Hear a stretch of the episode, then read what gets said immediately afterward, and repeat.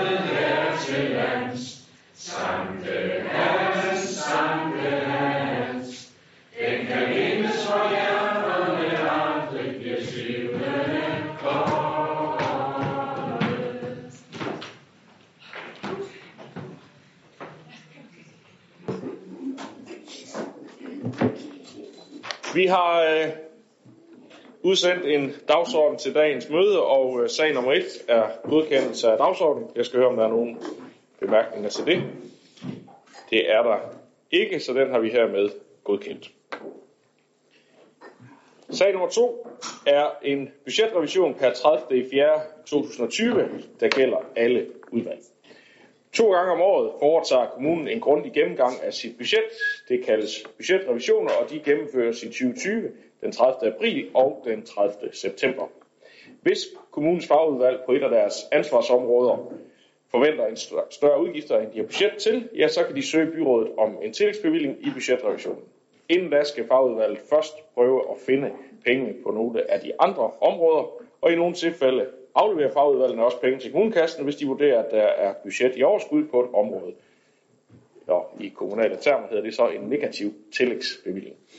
Øh, I budgetrevisionen kan fagudvalgene også flytte rundt på deres budget mellem områderne, og på nogle områder kan fagudvalgene ikke nå at anvende deres, anvende deres budget i 2020 eller i 2019, og derfor er der i budgetrevisionen mulighed for at flytte noget af budgettet til det efterfølgende år eller senere.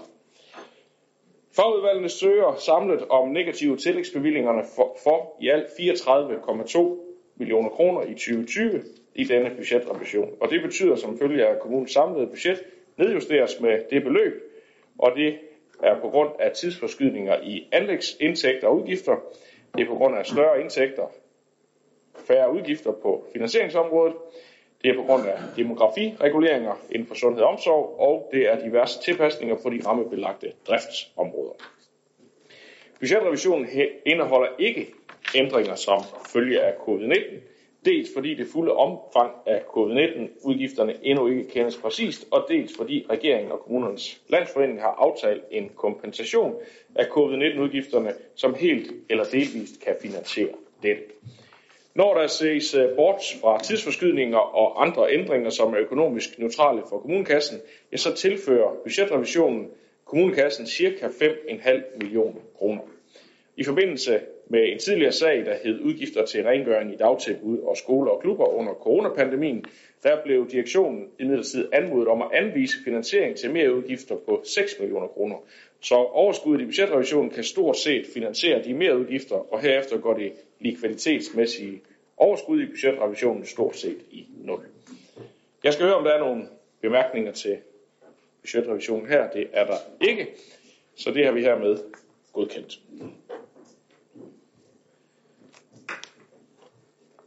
Så går vi videre til sag nummer 3, som handler om udmyndning af grundkapital i budgetperioden 2020 til 2023. Esbjerg Kommune har i dag et varieret boligmarked med tilbud om boliger til alle borgere, og det er et fælles mål i Esbjerg Kommune og boligorganisationerne øh, at sikre et fortsat varieret boligmarked. De almene boliger i kommunen skal være gode og sunde boliger, beliggende i attraktive og trygge boligområder, der er i overensstemmelse med borgernes behov. Ved budgetaftalen for 2020 til 2023 afsat byrådet 50 millioner kroner til grundkapital til almen boligbyggeri, og for at, ny, for at understøtte den øh, fremadrettede udvikling af almindeligt område og understøtte Esbjerg Kommunes Vision 2025 om flere borgere. Der er ved tidligere års budget også afsat grundkapital, og øh, det afsatte grundkapital er på dialogmøder mellem Esbjerg Kommune og boligforeningerne foreslået fordelt. Fordelingerne er blevet politisk behandlet og godkendt af byrådet. Og det er faktisk også det, vi så skal forholde os til nu. For den nærværende sag er en fordeling af grundkapitalen for 2020 til 2023, og der er syv projekter, der er blevet indstillet øh, heri, og det handler om Ribe Boligforening, hvor øh, det er Ribe Jernindustri, etape 1, hvor der er 60 familieboliger, Ungdomsbo, Bøndergårdsvej med 11 familieboliger, Ungdomsbo, Kridthusgrund med 11 familieboliger, Ungdomsbo på Stengårdsvej med 90 ungdomsboliger, Esbjerg Almennyttige Boligselskab, Skolegade, hvor der er tre familieboliger, og Boligforeningen 32 er det Askelund med 18 familieboliger, og Lejerbo Esbjerg Torværket 87 familieboliger. Så det er det, som økonomiudvalget har besluttet at fordele pengene med, og det skal jeg høre, om, om byrådet også kan være enig i. Det har Jørgen Bosen Andersen lige en bemærkning til, så den får du her ved skolen. Ja, tak. Det er positivt, at der nu er, kommet en ny runde med fordeling af, grundkapital, da det er vigtigt, at vi får et varieret boligmarked, som borgmesteren også var inde på, hvor der også er et godt udbud af lejeboliger, som er eftertragtet i både by og land. I SF er vi enige om visionerne, om som blandt andet indeholder flere almene boliger i øh, hele kommunen, fremme bosætningen, så der er et godt udbud til, for tilflytterne, at der kan skabes almene boliger, hvor der tidligere har været øh, institutioner, som nu er blevet nedlagt, så vi undgår, at vi har tomme bygninger stående, som forfalder og skæmmer området. En videre projekter, hvor der er et partnerskab mellem private investorer og en boligforening. I denne runde, som borgmesteren også var inde på, hvor der udmødtes grundkapital på 40 millioner ud af de 50, som var bevilget i den her runde, i, den her, øh, i det her år, overførte, plus overførte midler fra tidligere år, altså i alt bliver det til 66 millioner i perioden 2020 til 23. De 40 millioner er fordelt på syv projekter, alle beliggende i Esbjerg, på nær en enkelt, der er placeret i Ribe. Det er uden tvivl alle sammen rigtig gode projekter, men tankevækkende er, samtlige projekter ligger i de to største byer. Nu er det sådan, at øh, der skal fordeles en ny udmøntning senere på året, og her ser vi gerne i SF, at man kigger lidt mere rundt i hele kommunen. Vores vision 2025 peger på, at der skal være udvikling også på dette område i hele kommunen. Man kunne måske i dialog med lokalrådene forsøge at fremme en udvikling i den retning. Flere landsbyer har interesse i at etablere al- almen boligbyggeri, og på den måde også være med til at fremme bosætningen her, så der er alternativer til almindelig parcelhusbyggeri. Darum har netop etableret 14 lejeboliger, som har været meget eftertragtet, og faktisk alle er udlejet nu her få måneder før de stod klar. Jeg tror kun, der er en enkelt tilbage. I landsbyerne er der mange ældre, der ønsker at flytte fra de store parceller eller en større ejendom på landet, og samtidig ønsker at blive boende i øh, lokalområdet.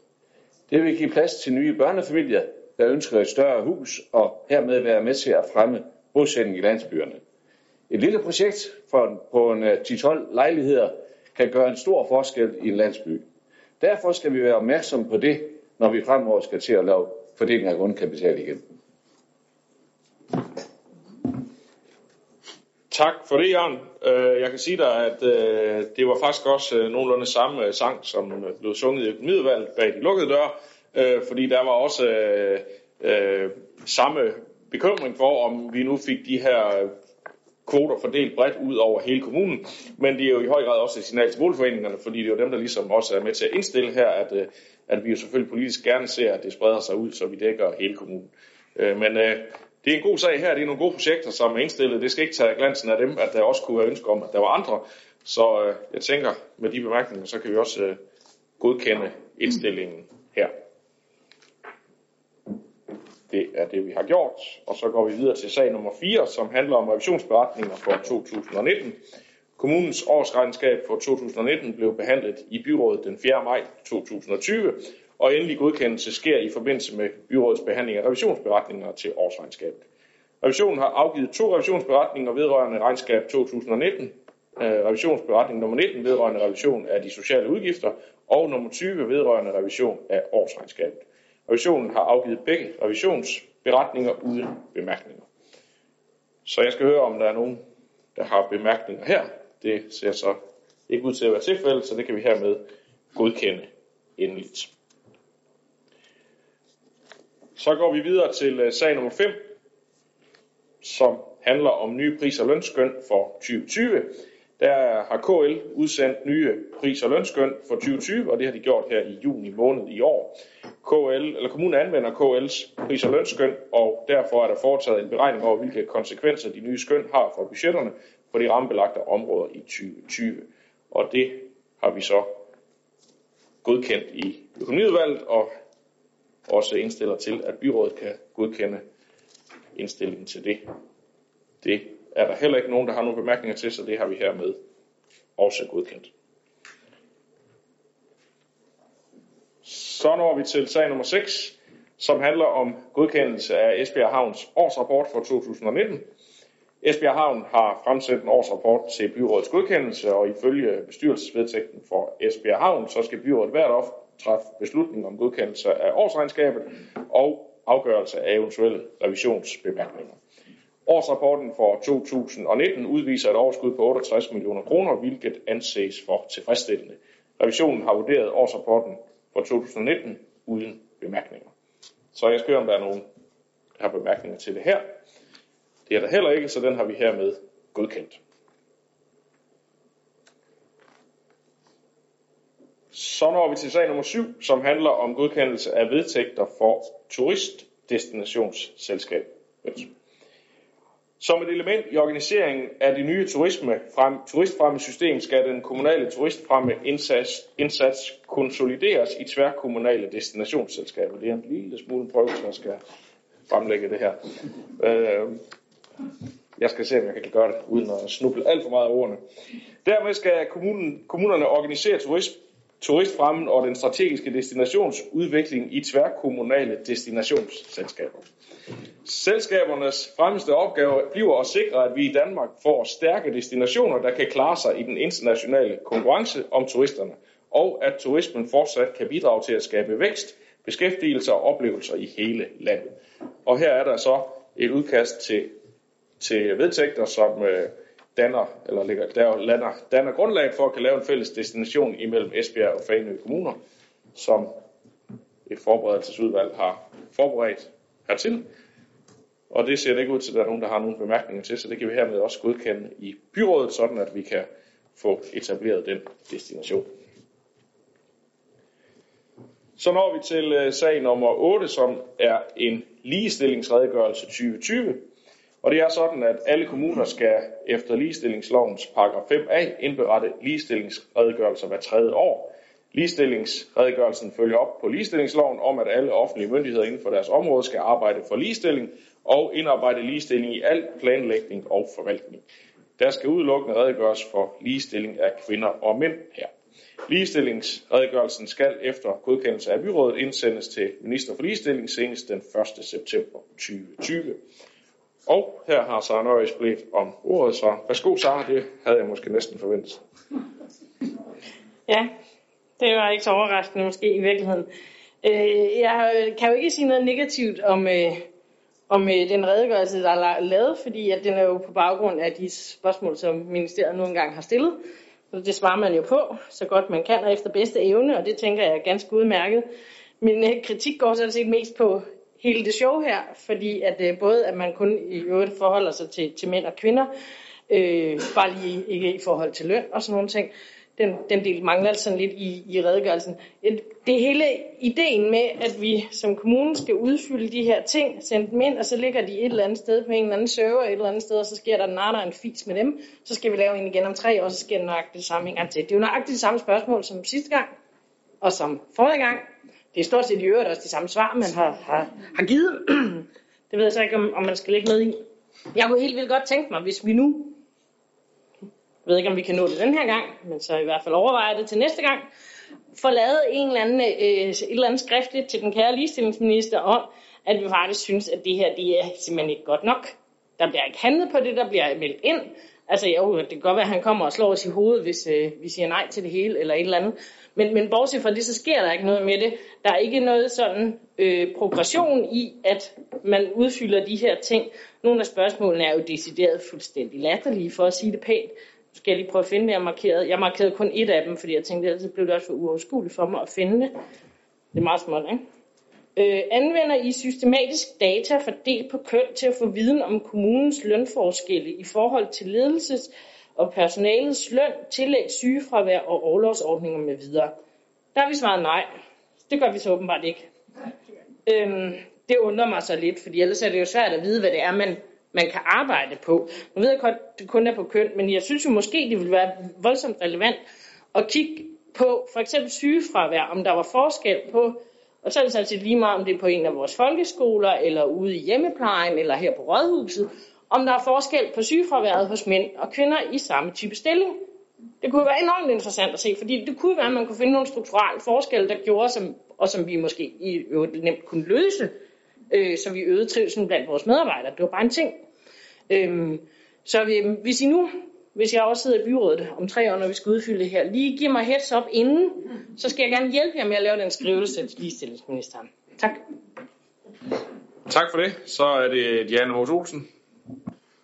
Ja, når jeg lige øh, har valgt at markere på den her, det er jo sådan set ikke, fordi vi kan være utilfredse med, hvordan vi ligger, fordi vi ligger jo sådan set pænt over øh, landsgennemsnittet, i hvert fald hvis man kigger på kvinderne. Jeg har sågar hørt nogle af, af mændene øf lidt om, at de skal til at være lidt øh, opmærksom på, at, at de ikke kommer i alt for stor mindretal. Det, der egentlig fik mig til at markere mig, det er mere det her med deltidsproblematikken, fordi at øh, der er jo også en alt overvejende øh, procentdel af kvinder, der er på deltid i forhold til mænd. Og Jesper og jeg havde jo på et tidspunkt et arrangement i KL, hvor vi jo øh, begge to var over og høre lidt omkring det her med, at vi jo har behov for flere hænder øh, inden for flere af vores øh, forskellige områder. Og man kan sige, at det kunne være interessant at dykke ned i en sådan en øh, undersøgelse her, og så finde ud af, jamen, hvor mange af de hænder kan vi rent faktisk omgøre til fuldtidsstillinger. Øh, og kan det overhovedet lade sig gøre, eller handler det om, at det er stillinger, der er så problematiske, at man faktisk ikke kan arbejde fuldtid? Det er jo en af de kritikpunkter, vi blandt andet har fået på socioområdet, at det simpelthen er for vanskeligt øh, og for hårdt arbejde at være fuldtid på.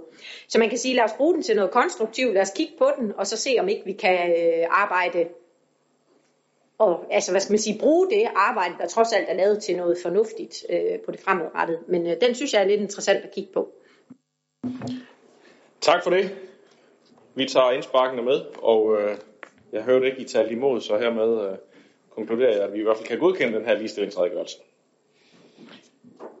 Og det bringer os videre til øh, sag nummer 9, som handler om boligforeningen 32, som skal afstå et areal ved Præstebakken til Bane Danmark. Og øh, byrådet godkendte den 20. maj 2019 Boligforening 32's ansøgning om at afstå et areal i forbindelse med afdeling 5 på Præstebakken.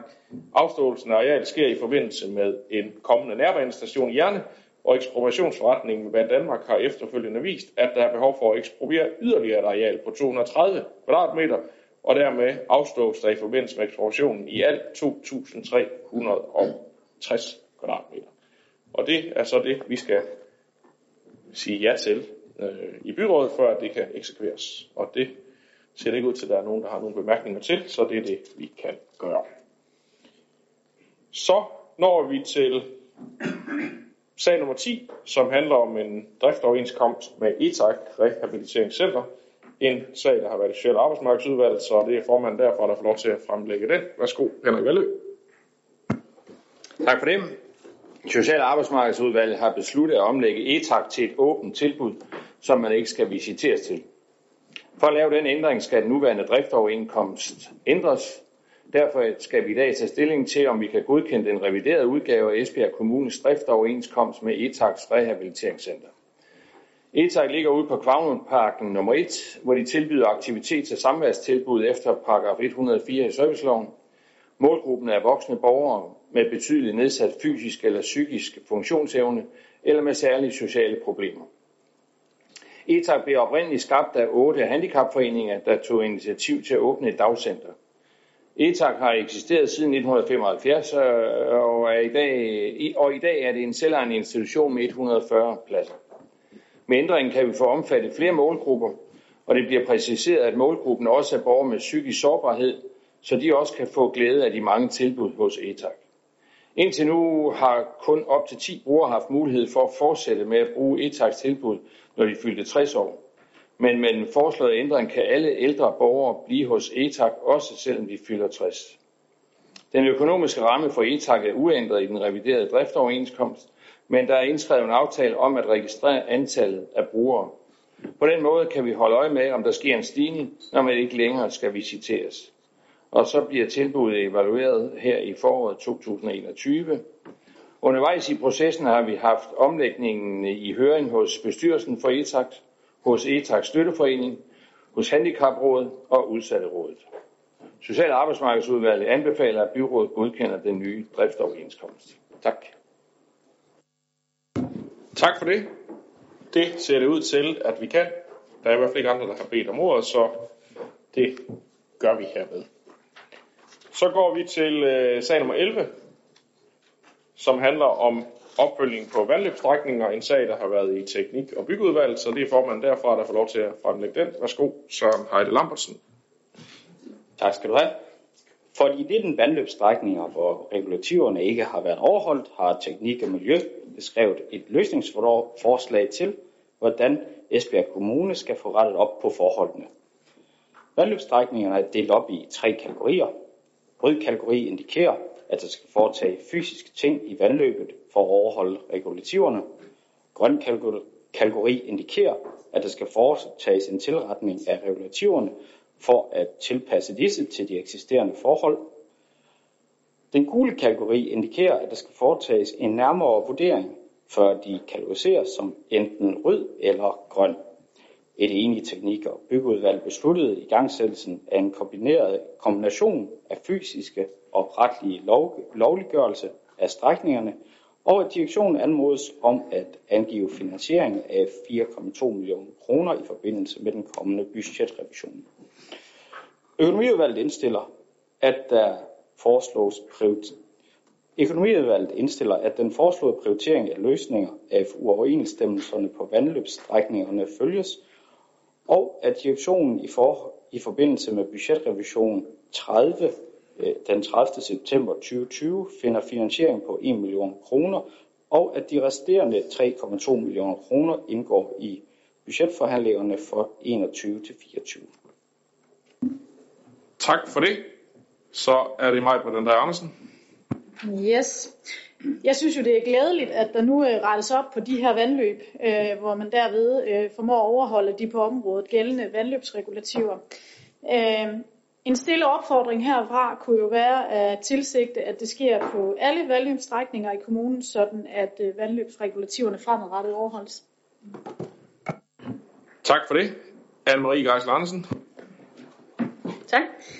Jamen i Radikale Venstre, der bakker vi også op om, at der nu bliver lavet en indsats for, at vi i kommunen lever op til regulativerne på vandløbsområdet. Det har i vores øjne været et noget, et noget langtrukken forløb, og det har været lidt svært at få oplyst, hvad der var op og ned i sagen, og hvad der var af politiske handlemuligheder. Og for mig, der står sagen som en af dem, der bekræfter, at det er rigtig fornuftigt, at vi nu i byrådet får en øh, drøftelse af de politiske processer og samarbejdet i øvrigt. Ja. Tak for det. Så fik vi også lige mikrofonen slukket. Yes. Øh, og med de bemærkninger, som jo ikke lige fremtalt imod, at vi skulle godkende sagen, så kan vi hermed i enighed følge beslutningen fra Teknik- og Byggeudvalget. Vi øh, går videre til sag nummer 12, som handler om cykelstier i Jeksnersgade og Norgesgade. Det er også en sag, der har været i Teknik- og Byggeudvalget, og den får du lov til at fremlægge også. Søren, værsgo, ordet er dit arbejder fortsat på at sikre en forbindelse mellem den nord-sydgående og den øst-vestgående supercykelsti. Derfor foreslår vi, at der etableres en cykelsti på Ekslandsgade. Derved skabes der en forbindelse via Borgergadetunnelen, Jernbanegade og Norgesgade frem til Kirkegade. Som en del af egenfinansieringen besluttede vi på mødet den 20. april 2020 at anvende byfornyelsesmidler til projektet på Ekslandsgade vi har desværre fået afslag fra Vejdirektoratet på at anvende puljemidlerne bevilget til cykelstibroen, til cykelstien i Eksnersgade og i Norgesgade. Byfornyelsemidlerne skulle bruges i år, og alle beregningerne står i sagen, så dem vil jeg ikke stå her og læse højt. Som en ekstra gevinst kan trafiksikkerheden i krydset Borgergade Jernbanegade forbedres. Teknik og miljø er ved at se på mulighederne men et forslag til trafiksanering er, at der etableres krydsningshælde i Jernbanegade for cyklister og udkørselsforbud for Borgergade for biltrafik. Plan og Miljø blev orienteret om sagen den 4. august. Teknik- og byggeudvalget og økonomiudvalget indstiller til byrådet, at punkt 1 og punkt 3a til 3i i sagens indstilling godkendes. Den drøftelse, vi så, altså hvis I bemærkede her, så er det ikke alle punkter i sagsomstillingen, som vi har, har nikket ja til. Det drejer sig om to elementer. Det ene element er Norgesgade, hvor, hvor vi ønskede at trække den ud af sagen til eventuelt senere prioritering, da vi synes, det her skulle være en selvstændig sag. Og så er det krydset ved Borger, Borgergade, Jernbanegade, øhm, hvor vi var ret bekymrede for det løsningsforslag, der sådan set øh, indgik i sagen, øh, hvor man begrænser biltrafikken ret kraftigt, af biltrafikkens muligheder for at gå, køre ned af Borgergade. Øh, den nu skal vi sådan og, og kigge på igen, øh, hvordan man kan sikre cyklister, men også forhindre, at man får lukket så kraftigt for biltrafikken, som forslaget det oprindelige forslag i sagsomstillingen her var. Så det er årsagen til, at der er den her lille ændring, og måske har været lidt svært at forstå, hvad det var, øh, teknik- og byggeudvalget reelt øh, besluttede. Tak for det. Der er nogle stykker, der har bedt om ordet. Den første er Henrik Valø. Værsgo. Ja, tak for det. Øhm, måske det er varmen, eller også er det noget helt andet. Jeg synes i hvert fald ikke, at den her sag var specielt nem at læse. Det er næsten også det, jeg kan høre på udvalgsformanden. På økonomiudvalgsmødet forud for den seneste behandling af den her sag i byrådet den 20. i 24 fik jeg oplevet, at sagen jappes i anførselstegn igennem, fordi byfornyelsesmidlerne skal anvendes i 2020. Og det er så også det udvalgsformand, han redegør for her. Det finder jeg i sig selv stærkt bekymrende, for det er for mig tydeligt, at man fra forvaltningens side jo heller ikke er helt sikker på, om den foreslåede løsning, netop som det også er beskrevet af udvalgsformanden i krydset Jernbanegade Borgade, om, om det er den helt optimale. Og er den, det, er den så ikke det, er det så noget, vi som politikere kan stå inden for? Det synes jeg ikke umiddelbart. Jeg tog et forbehold i sagen ved økonomiudvalgets behandling af sagen i sidste, sidste mand, fordi jeg ønskede oplysning om, hvor mange uheld der har været på cyklist, med cyklister på strækningen fra Kirkegade af Norgesgade via Jernbanegade og Ekstrasgade til Bakkelsens Det er til mig, Britt Andrea Andersen, oplyst, at der de sidste fem år har været to materielt skade uheld i krydset Borgergade Jernbanegade, og seks materielt skade uheld på Ekstrasgade mellem Borgergade og Bakkelsens det er sådan set flot nok. Men det er desværre ikke oplyst, om der har været cyklister indblandet i uheldene. Så derfor er den her oplysning ikke så meget anvendelig i den her sag. Nu er den del af oplægget til det her punkt under udvalgsbehandlingen blevet fjernet. Øh, blandt andet den del, eller, ja nu er en del, det var det jeg vil sige, op, af oplægget til dette punkt under udvalgsbehandlingen blevet fjernet. Blandt andet den del, der handlede om Norgeskade, hvor der var lagt op til, at vi skulle bruge i omegnen af 10-12 millioner til at ændre en i forvejen stillegade til en cykelgade. Jeg er rigtig glad for, at punktet indtil videre i hvert fald er væk fra dagsordenen, og kan nok vide, om vi egentlig ved noget om, om der vil være cyklister, der vil benytte den eventuelle kommende cykelsti eller gade i Norgesgade, og hvor mange der cykler der lige nu. Jeg er meget enig i, at cyklister skal have høj prioritet, men jeg er ikke enig i, at cyklister for enhver pris skal have første prioritet. Der er altså også andre vigtige færdselsarter, vi skal være opmærksom på, og vi gør det efterhånden meget svært for i hvert fald bilister at færdes rundt i Esbjerg Midtby. Hvis man nu forestiller sig, at man etablerer den foreslåede løsning i krydset i Jernbanegade Borgade, og så samtidig ser på, hvad der ellers er foretaget af bilbegrænsende en løsning, bilbegrænsende en løsning af Midtbyen. Senest er der seks puller der på vej, hvoraf de to i dagtimerne spærer Englandsgade fra Borgade til Skolegade. De her begrænsninger sammenholdt med blandt andet Havngade, der på dele af gaden har så mange trafikdæmpende foranstaltninger, at det næsten ikke er muligt at færdes der. Skolegade, hvor der også er begrænsninger, manglende krydsningsmuligheder af Kongensgade osv. Jeg forstår i hvert fald godt, hvis man som borger i den her by vælger at handle andre steder end i butikkerne i Kongensgade. Øhm, så min opfattelse er egentlig, at vi hjælper godt til med at lukke butikkerne i Kongensgade. Og tænker vi nogensinde på at spørge, eller øh, tænker vi nogensinde på, eller spørger de mere professionelle bilister, der færdes i byen? Jeg tænker busser og taxaer. Man kan vælge at se den her sag som en lille sag i forhold til det, jeg netop har skitseret, men det ene med det andet, de trafikale forhold, bliver i hvert fald kun forringet for bilisterne. Jeg kunne måske godt have ønsket, at vi i stedet for at anvende pengene der, hvor cyklister og skråstrej børn på cykel virkelig er i fare og har det svært, for eksempel i nærheden af vores skoler, og slet ikke alle skoler, men jeg tænker især på forholdene i Nørrebrogade, Strandby Kirkevej og i området der i nærheden af Bolsager skole. Her vil jeg så have skrevet, sagt, at borgerlisten kan ikke stemme for. Det kunne en måske nok næsten regne ud. Men så kunne jeg forstå i formiddag på økonomiudvalgsmødet, at, øh, at det vi egentlig stemmer om, det er faktisk kun en cykelsti i Eksnersgade.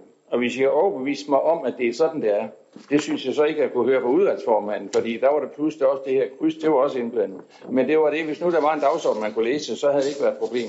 Så jeg vil gerne, det, er jeg nødt til, det er jeg simpelthen nødt til at have svar på, før jeg kan vide, om jeg, hvad jeg kan stemme. Tak. Tak for det.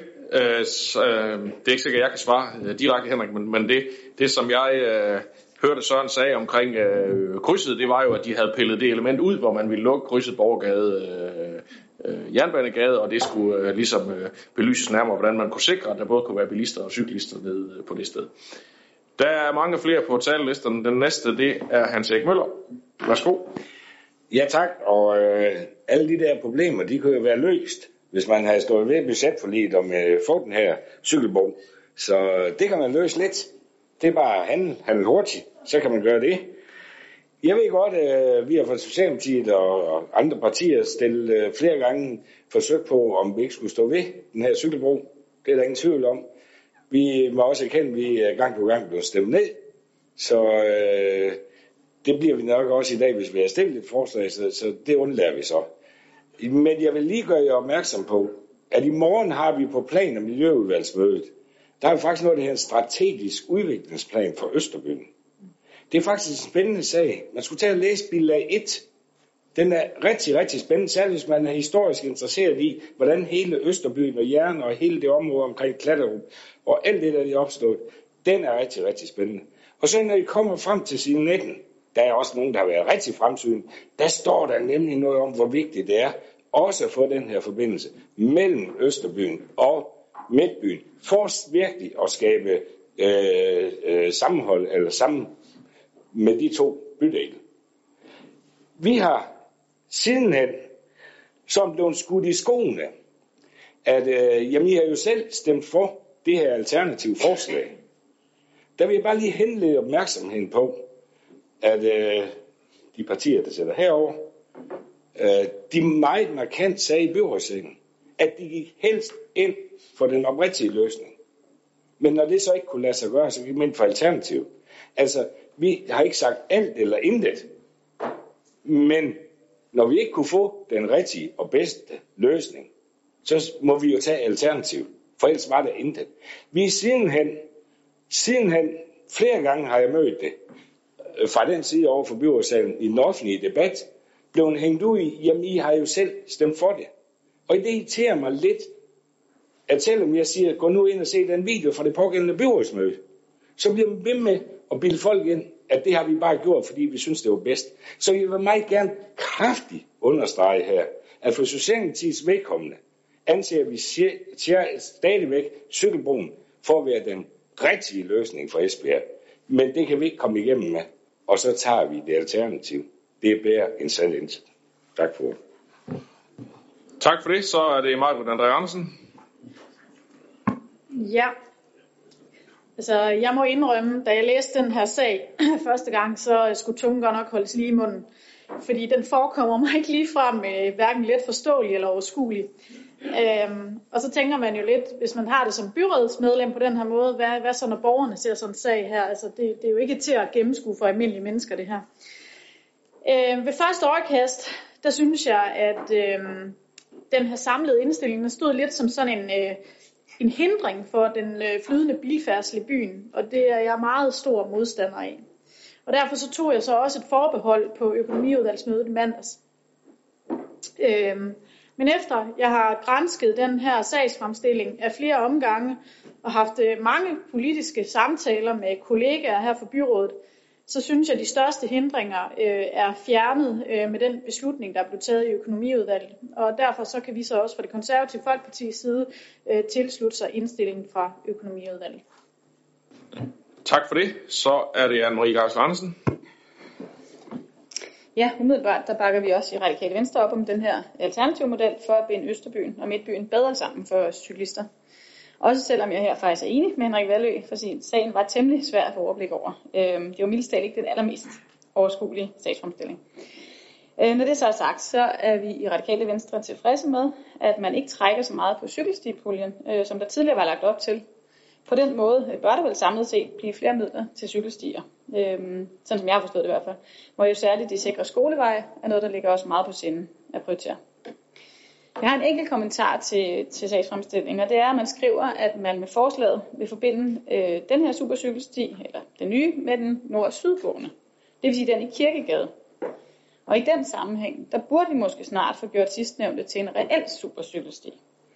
Jeg har tidligere selv, øh, blandt andet på et gruppeformandsmøde, kan jeg huske, foreslået, at øh, man fik afviklet højrevigepligten i Kirkegade. Og det er et forslag, som jeg faktisk for nylig stødt på i en politirapport, der udtrykte bekymring for vores bløde trafikanter, øh, særligt byens skolebørn. Da jeg i tid foreslog det, der husker jeg, at beskeden mig fra udvalgsformen, at jeg ikke behøvede at fremsætte det som forslag i byrådssalen, fordi jeg nok skulle tage det med videre. Jeg ved ikke, om det er sket, men i hvert fald så er der ikke afsat penge til det, kan jeg forstå. Så derfor vil jeg bare foreslå, at man om muligt medtænker det, når man går videre med Norskade, og alternativt vil jeg selv fremsætte forslaget. Tak for det. Så er det Jørgen Bosen Andersen. Hvis vi starter med det sidste, så har vi det ligesom de radikale, så kan vi også følge indstillingen fra teknik- og, og byggevalget den 7. og 8. Vi kan også følge dem, der synes, det her det er noget råd, blandt andet uh, Henrik Valø. Det har virkelig været modvind på cykelstien, må man jo sige. Men vi må jo håbe, vi får det bedste ud af det, uh, når det ikke er basis for den optimale løsning, som jeg også er enig med Hans Erik i, det er cykelstibroen. Uh, det er en bøvlig sammensætning, der økonomisk er, er, er konstrueret for at få det hele til at hænge sammen, og i hvert fald ikke særlig strømlignet. Vi må håbe på det bedste, for vi skal have en sikker linjeføring øh, på supercykelstien. Et af, mine, et af finansieringsforslagene var et lån på 6,7 millioner fra cykelstipuljen. Og det er fint, man kan flytte lidt rundt og låne af hinanden, øh, når, øh, når øh, beløbene ikke slår til, og sådan efter behov. Men nu håber vi ikke, at der kommer øh, hvad hedder det, til at gå, få indflydelse på den i forvejen ret beskedende, meget beskedende øh, udbygning af lokale cykelstier i Esbjerg Kommune. For det, for os er det nemlig stadigvæk vigtigt, at vi udbygger og støtter op om lokale cykelstier og cykelruter. Det har vi altid prioriteret højt, og det skal jeg love jer, det vil vi også gøre fremover.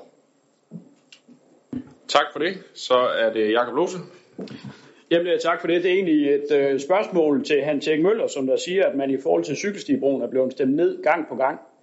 Øh, det er rigtigt, at Socialdemokraterne selv jo på, på fagudvalgsbehandlingen, der stillede man et ændringsforslag, hvor man ønskede, at øh, cykelstibroen den skulle opføres. Men det ønske blev ikke øh, genfremsat, da vi havde økonomiudvalgsbehandling, hvor I jo også er nogle repræsentanter til stede. Så mit spørgsmål er egentlig bare, hvorfor det er, at man både på EU og så til Sydland også her ikke ønsker at fremsætte det her forslag. Det kan man jo selvfølgelig altid gøre. Men lige om lidt, så har vi jo budgetforhandlinger, og jeg går ud fra, at hvis Socialdemokraterne synes, at det her det er en meget, meget vigtig sag at hensætte vores meget begrænsede anlægsbudget, så medtager man det vel med en øh, høj stjerne, når det er, at vi skal til at forhandle budget. Men øh, spørgsmål til Hans Tak for det. Så er det Sara Nøjes. Ja, tak. Øhm, jeg er fuldstændig enig med Henrik Valle i øh, den del, der handler om sagsfremstillingen. Det er der flere andre, der også har nævnt. Det er frygtelig besværligt at læse, det er frygtelig besværligt at forstå, og endnu mere besværligt næsten at gennemskue, hvad det egentlig er, vi lige om lidt stemmer om. Øh, jeg, jeg tror efterhånden, når flere har sagt noget, så, så lytter jeg mig til, at det, det er også det, jeg har fået kommet frem til. Så hvis vi bare er enige om, at det er det, vi er kommet frem til, så, øh, så, så kan det være, at det går alligevel. Nu må vi se senere, om det så var det rigtige. Det finder vi ud af. Jeg er også enig med Henrik Valle i, at det, det nu bliver sværere at være bilist i Esbjerg Bymidt. Det er så også lige præcis der, hvor enigheden den holder op, sjov nok. Fordi i enhedslisten mener vi jo sjovt nok, at vi som kommune skal gøre alt, eller i hvert fald næsten alt, for at det er, muligt at kunne cykle trygt rundt og frem og tilbage i vores kommune. Både inde i bymidten og ude på landet. Nu trykker og nemmere det er at tage cyklen, nu flere vil vælge det. Det er rigtig godt for den enkelte sundhed. Det er sørme også skide godt for klimaet i øvrigt. Og nu flere, der vælger at tage cyklen, kan Henrik, nu nemmere bliver det altså for dig at komme rundt i din bil. Tak for det. Så er det Søren Heide Lambertsen. Jeg vil bare lige svare på, på et par af de spørgsmål, der kom. Det var, Anne-Marie, det var derfor, vi tog Norgesgade ud af projektet. Det var som, vi ikke for, forgreb os på cykelstipuljen, øh, så den kunne øh, hvad skal man sige, indgå i den der ordinære prioritering. Øh, Norgesgade kunne så godt give mening at renovere i forhold men, men det handler, handlede om, at man skulle kloakseparere i 2021, måske i 2022, og, og så lad os tage stilling, når, når det bliver aktuelt til, om der skal være en cykelsti, eller hvad der, hvad der, hvad der præcis skal ske med Norgesgade, og hvordan vi finansierer det. Så det var derfor, vi, det, den kunne vi sagtens vente med Norgesgade. I forhold til Kirkegade, du var inde på, øh, så ligger den jo, øh, det du kom med øh, dengang i forhold til øh, ubetinget vigepligt og hævede flader, og så ligger der jo et færdigt projekt i trafikplanen om, hvordan man laver Kirkegade mere trafiksikker. Øh, med de elementer, du også nævner. Så, så den ligger skam færdig og afventer sådan set bare, at vi politisk prioriterer nogle midler øh, til det.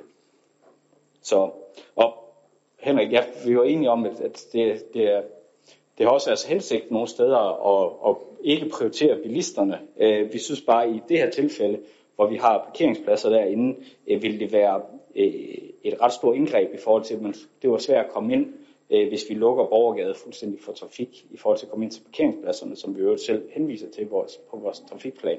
Og det er derfor, vi ligesom har bedt og sagt, det, det er en, den, den er lige skarp nok i forhold til at begrænse biltrafikken. Så, så derfor er den taget ud, og så siger vi så, at vi så fagudvalg godt kigge på det med, med de bemærkninger, der har været i forhold til at begrænse biltrafikken så kraftigt. Ja. Tak for det. Så er det Hans Erik Møller. Ja, tak. Og det er jo en uh, svar til Jakob Lose i første omgang. Uh, Jakob, uh, det er sådan, at uh, når vi står hen i byrådssalen og argumenterer, så forventer vi bare, at der lyttes bare lidt efter. Og vi ikke bliver angrebet med decideret det modsatte efterfølgende. Og det var lige netop det, der skete.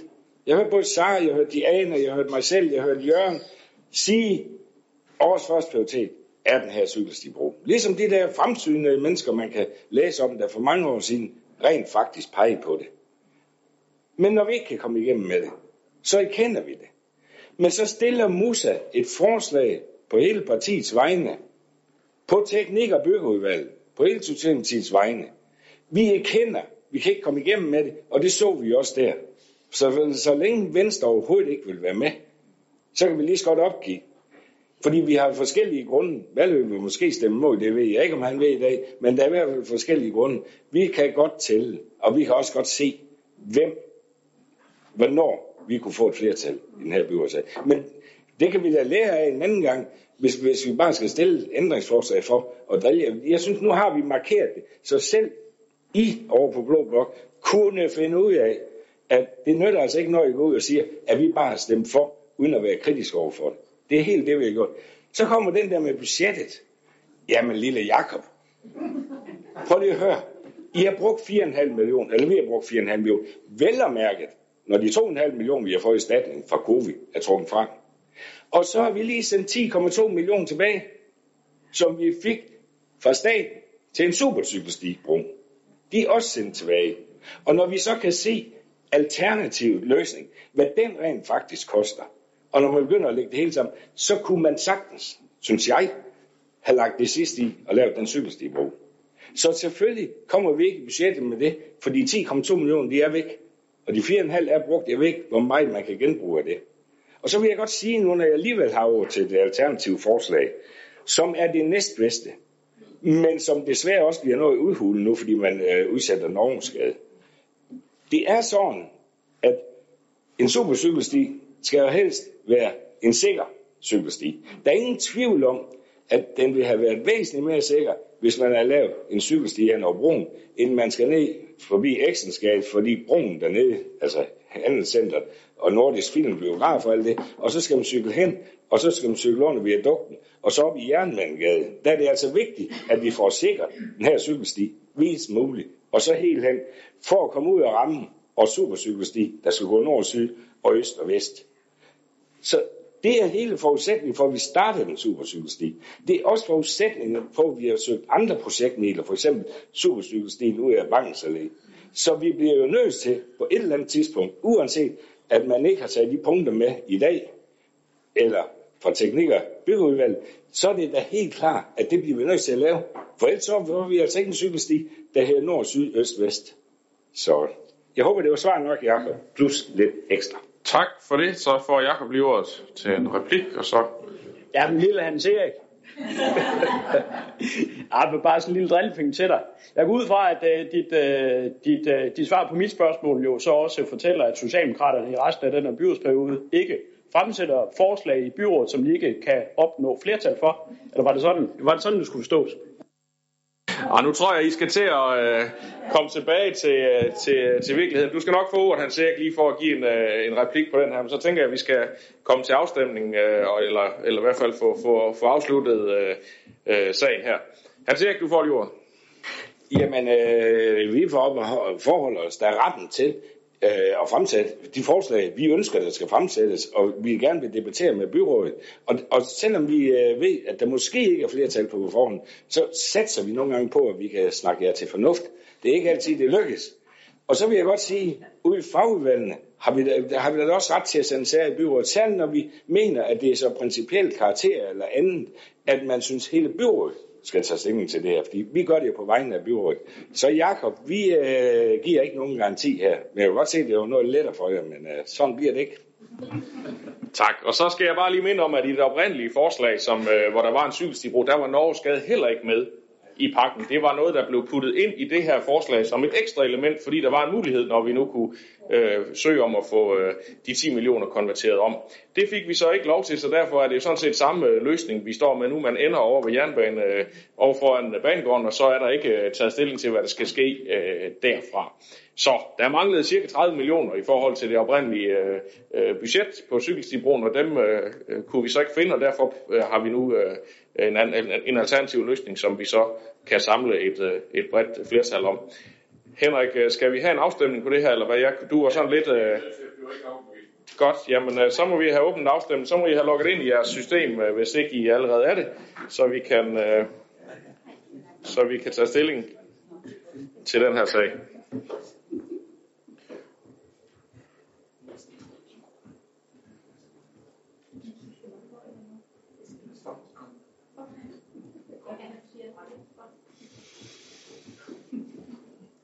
Yes, så lykkedes det at få 31 stemmer afgivet. Der er 30, der har stemt for, og en imod.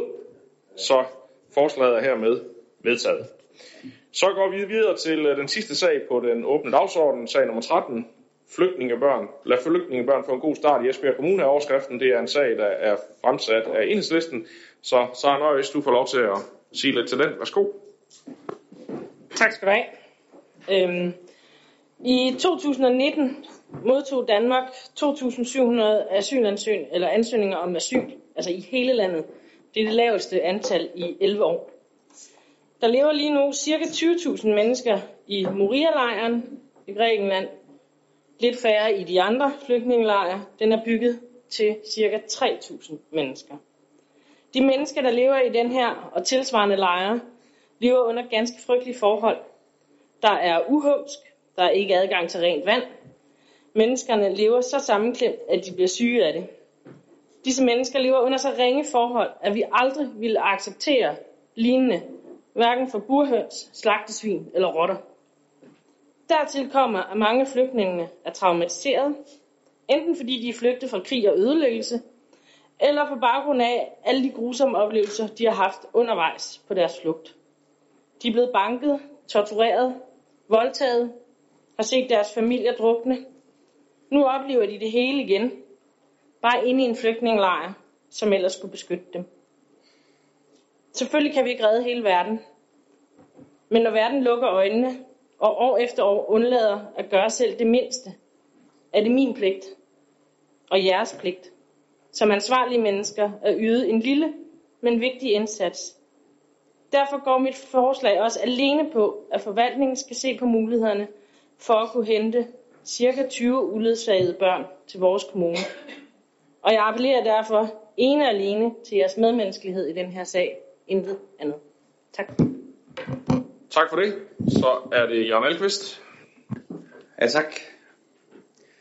Kære Sara, fra Socialdemokratiets side bakker vi fuldstændig op om dine synspunkter. Alt hvad du har sagt her omkring øh, de uledsagede flygtningebørn er korrekt, desværre. Og øh, du appellerer til medmenneskelighed, og den er vi øh, helt og aldeles med på. Dog øh, er der en enkelt ting i dit forslag, som vi desværre ikke kan være med til. Og det er omkring øh, fordelingspunktet, fordelingsnøglen mellem Eurocity Solidarity Cities initiativ eller sammenslutningen af velmenende europæiske borgere. Så øh, på Socialdemokratiets vegne vil jeg gerne have lov til at fremstille et ændringsforslag her i dag. Intentionen er den samme, som øh, Sara kommer med. Men øh, vi mener bare, at det bør være de i forvejen øh, nationale og internationale fordelingsnøgler og fordelingscentre, vi, øh, vi gerne vil have til at stå for fordelingen af de her flygtningebørn. Og øh, jeg vil gerne have lov til at læse ændringsforslaget op, så I kan høre, hvad det er, jeg mener. Byrådet ønsker, at øh, Esbjerg Kommune fortsat tager imod og forpligter sig til at hjælpe uledsagede flygtningebørn. Dette skal dog fortsat foregå via de allerede etablerede internationale og nationale kanaler og systemer herunder FN og via Udlændingsstyrelsens kvoter, der sikrer en national fordeling af flygtninge på tværs af kommunerne. Byrådet ønsker også fremadrettet at hjælpe flygtningebørn inden for de nationale systemer. Så med det her forslag, der ønsker vi også, at vores byråd og direktion tager en henvendelse til de relevante partnere i Folketinget og regeringen, FN og de andre, og siger, jamen når og hvis det kommer, så er vi i den grad klar i Esbjerg Kommune for at give tålig ophold til de uledsagede. En del til de kvoter, vi får af de uledsagede. U jeg har endda selv lavet forslag, jeg skal sige. Uledsagede flygtningebørn. Tak. Tak for det. Susanne Dyrborg. I Dansk Folkeparti mener vi, at vi i Danmark naturligvis skal hjælpe mennesker på flugt fra krig og forfølgelse. Men vi mener, at det er absolut bedst at hjælpe disse mennesker i nærområderne, hvor de kan få beskyttelse og den hjælp, de har brug for. Gruppen af mennesker, der her tales om, er uledsagede børn, som sidder i flygtningelejre, blandt andet i Grækenland. Vi skal ikke hjælpe dem ved at flytte dem tusindvis af kilometer til en helt anden verden og kultur, langt væk fra deres hjem. Vi skal hjælpe dem sammen med resten af Europa i øvrigt, i deres nærområde.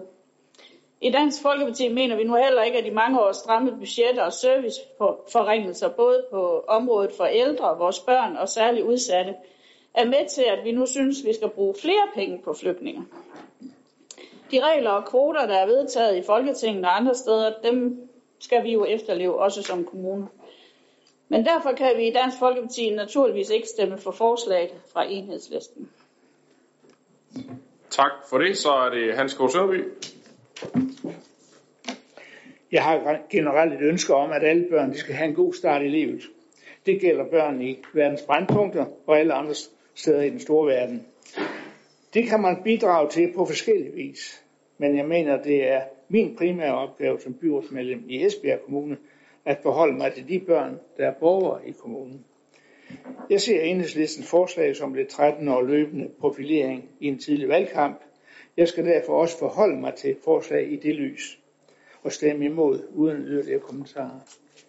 Jeg kan forstå, at Socialdemokratisk forslag ligesom følger den rettelinje, man har i dag, og den kan jeg selvfølgelig godt fortsat bakke op omkring. Skal der ske ændringer i det, så er det jo på landsplan, det skal fortsættes. Tak. Tak for det. Så er det Diana Mos Olsen. Øh, umiddelbart havde vi nogle af de samme tanker, som øh, også Socialdemokratiet er fremme med, nemlig at, øh, at øh, lige præcis det her meget svære og ømtålige emne øh, i forhold til fordeling af, af flygtninge, at det skal ske via de etablerede systemer. Problemet er jo bare, at de etablerede systemer ikke har fungeret. Øh, og derfor er der en, øh, en lang række af børn, som i dag øh, sidder øh, i lejre, øh, som vi simpelthen ikke kan være bekendt. Jeg synes egentlig både Dansk Folkeparti og, og Nyborgerlige, havde nær sagt, det er du jo ikke, øh, løsgængeren, øh, som muligvis skulle have været det, men, øh, men egentlig kommer med nogle, øh, nogle helt sympatiske øh, hvad hedder det, øh, refleksioner og tanker i forhold til, hvordan man skal hjælpe. Og det synes jeg er rigtig godt, at vi ikke begynder at falde ned i, at, øh, at gå til kamp mod hinanden. Nu nævner du det lidt, øh, Hans K. Sønderby, om at det her det er valgkamp. At det, det, det er ikke valgkamp, og det synes jeg, vi skal lade være med at lade det være. Der sidder rent faktisk nogle børn, øh, uledsagede flygtningebørn, som, øh, som lever livet voldsomt kummerligt. Og derfor synes jeg heller ikke, at der kan være noget galt i, at vi gør, hvad vi kan for at synliggøre, at her er altså noget, der ikke fungerer. Og det er jo dybest set det, som Sara Nørrings øh, forslag går ud på. Det er, at vi skal forsøge at rette henvendelse til fagministeren i forhold til, at vi rent faktisk kan tilslutte os et initiativ, som jeg tænker har også til formål at presse på med, at der rent faktisk kommer nogle bedre vilkår for lige præcis de her flygtningebørn. Så derfor kan vi bakke op om, øh, om begge elementer i enhedslistens forslag. Dels at rette henvendelse til fagministeren, men jo rent faktisk også undersøge, hvad kan vi i realiteten så gøre, hvis og så frem vi pludselig står med 20 uledsagede flygtningebørn i, øh, i Esbjerg Kommune. Fordi det er en opgave, vi sagtens kan håndtere, øh, også inden for de øh, rammer, øh, som vi har i dag. Det kan da godt være, at det ikke er de økonomiske rammer, men i hvert fald inden for de rammer, vi har i dag. Det er jeg overbevist om. Jeg ser det som et meget sympatisk forslag, og, øh, og det er klart noget, som vi godt kan støtte fra SF's side. Tak for det. Så er det Anne-Marie Geisler Andersen. Jamen, jeg kan fortsætte med sympatien, fordi i Radikale Venstre har vi også stor sympati for enhedslistens øh, forslag. I København der er politikere fra Radikale Venstre fremsat et, øh, og fået flertal for et lignende forslag. Vi mener generelt, at man bør tage ansvar for mennesker i svære livssituationer og i nød. Og det må man jo sige er tilfældet i flygtningelejren i Grækenland. Ikke mindst for de uledsagede flygtningebørn. Og et ansvar, som ikke altid stopper ved kommune, end til landegrænsen. Og nej, vi kan ikke hjælpe alle, men sammen så kan vi hjælpe flere, hvis hver tager ansvar. hvor vi kan. På den baggrund, der støtter vi enhedslistens forslag om, at vi sender en hensigtserklæring om at tage imod et begrænset antal uledsagede flygtningebørn. Forslaget bør dog i vores øjne yderligere konkretiseres, f.eks. i fagudvalget. Fordi eksempelvis så er vi bekymrede for, om det vil være muligt at finde eksempelvis øh, plejefamilier, som bliver nævnt i forslaget. Et område, som vi i forvejen har svært ved at rekruttere tilstrækkeligt på. Og derfor mener vi, at man bør afdække alle mulige løsningsmuligheder. Men vi støtter som sagt forslaget.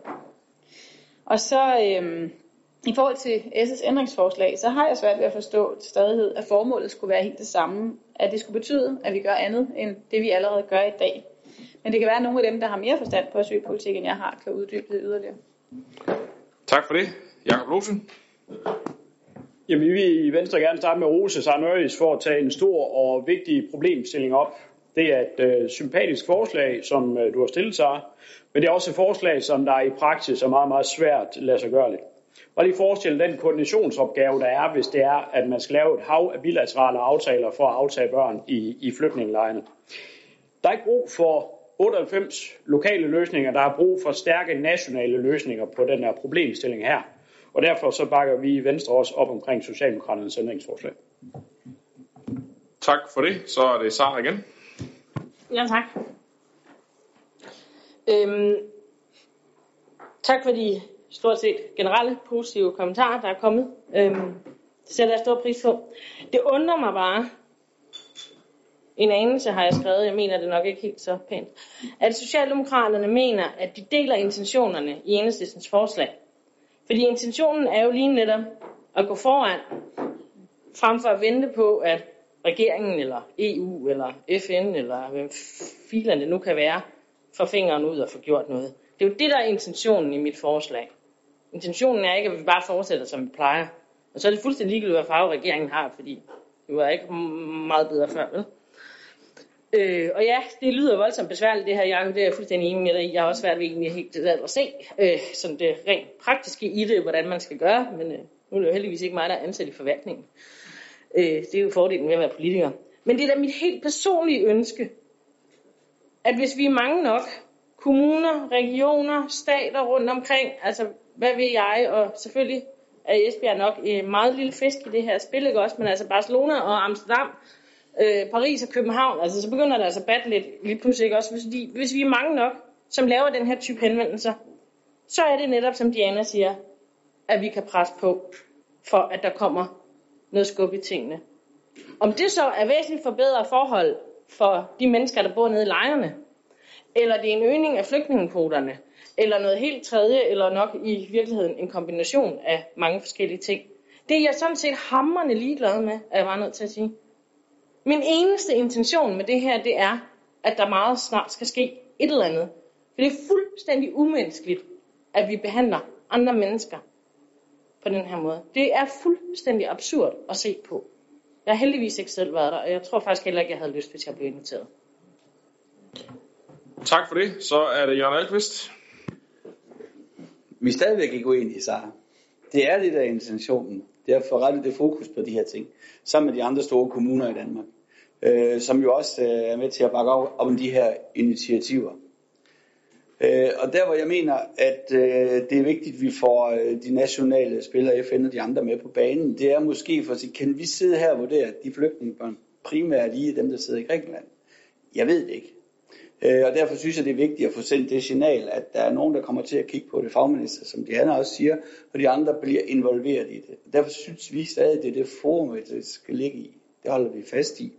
Øh, men intentionen så er altså den, øh, den samme som dig. Tak for det. Vi har øh, et oprindeligt forslag fra øh, enhedslisten. Det skal vi have sat til afstemning først. Og hvis det øh, falder, så er der et ændringsforslag fra Socialdemokratiet, som vi så sætter til afstemning bagefter. Så øh, først skal I forholde jer til det oprindelige forslag, som øh, enhedslisten har fremsendt, så den afstemning kan vi lige åbne op for nu.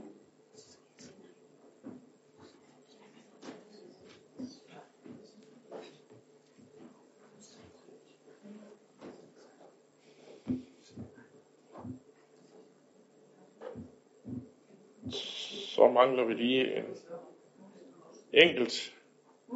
Musa er også på vej ind i systemet. Yes, den, øh, det forslag her med faldet, der var fire, der stemte for, en undlod at stemme og 26 stemte imod. Så er der fremsat et ændringsforslag fra Socialdemokratiet, som øh, jeg næsten ikke overgår at læse op. Han har sagt, at det var et langt forslag, men, men Jørgen har læst det og redegjort for det. Og det er så det, der står på øh, tavlen nu, og også på jeres skærm, så det skal jeg høre, om vi kan tilslutte os det. Kan du åbne? Ja, vi skal have den. Øh, jeg ved ikke, om alle vil være med.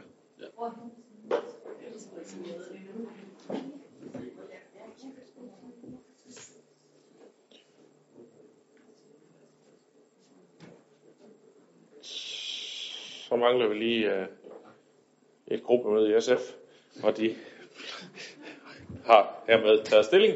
Der er 27, der har stemt for forslaget, og 4, der har stemt imod. Og det var bare synt. Okay. Yes. Men øh, det er hermed ændringsforslaget fra Socialdemokratiet er hermed godkendt. Dermed kom vi igennem dagens dagsorden, øh, i hvert fald den åbne del af mødet, så tak fordi I så med. Nu har vi lige et par lukkede sager bagefter.